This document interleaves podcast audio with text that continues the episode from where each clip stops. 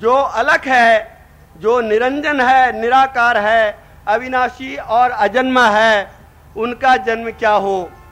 वे तो हम भक्तों पर कृपा कर अवतार लेते हैं और वही निराकार पर ब्रह्म परमेश्वर आज साकार रूप में हमारे बीच अवतरित हुए हैं। आज हम उनका पचपनवा अवतरण दिवस मना रहे हैं।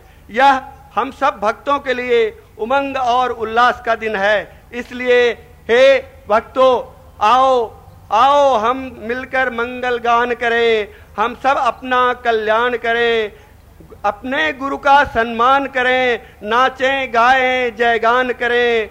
ये नगर बना नंदन वन है, गुरुदेव कोटि अभिनंदन है। इन्हीं शब्दों को स्वर दे रहे हैं श्री कैलाश जी, अनुज और पीयूषानुज जी अपने साथियों के साथ।